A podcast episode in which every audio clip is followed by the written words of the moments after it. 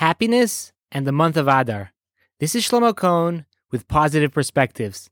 Two minutes to a happier life.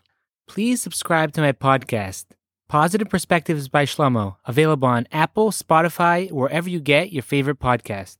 Last week we talked about jealousy and how to prevent it from taking root within ourselves. This week I wanted to discuss the connection between the Jewish month of Adar and happiness. The Talmud teaches that when the month of Adar begins, we increase our happiness. Misha nichnas Adar marben besimcha. I was wondering, what does it mean that when we come into the month of Adar, we increase our happiness? Do we just take a happiness pill or push a button and we become happier? Let's say I'm having a bad week and I'm not happy. What do you do? I remember about eight to 10 years ago, I was having a bad week or two and I was going through a challenging situation. And I happened to be standing outside on the street and I was thinking about the different challenges I had to face. And I felt that no one cared. I felt like I was on my own. And suddenly, a random stranger comes up to me and started giving me encouragement. I had never met this person before, and I never saw him after this. After he came over to me, I felt a tremendous happiness and solace. I felt that Hashem was watching over me and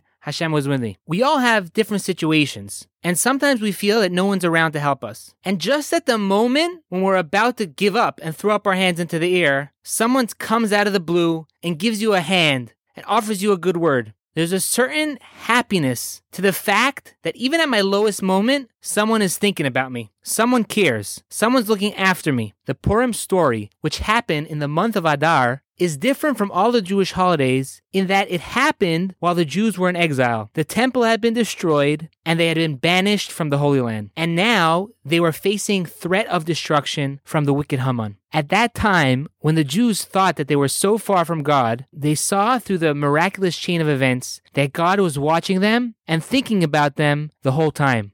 So to answer our question, the month of Adar is specifically a happy month because it was through the story of Purim we realize that God is always with us. It is not just when he splits the sea for us or makes the oil in the temple burn for eight days, but day in and day out, God is with us. This is something to be truly happy about. Today's positive perspectives is dedicated for a quick recovery for Reb Shmuel Elio David Ben Masha. Everyone have a great day.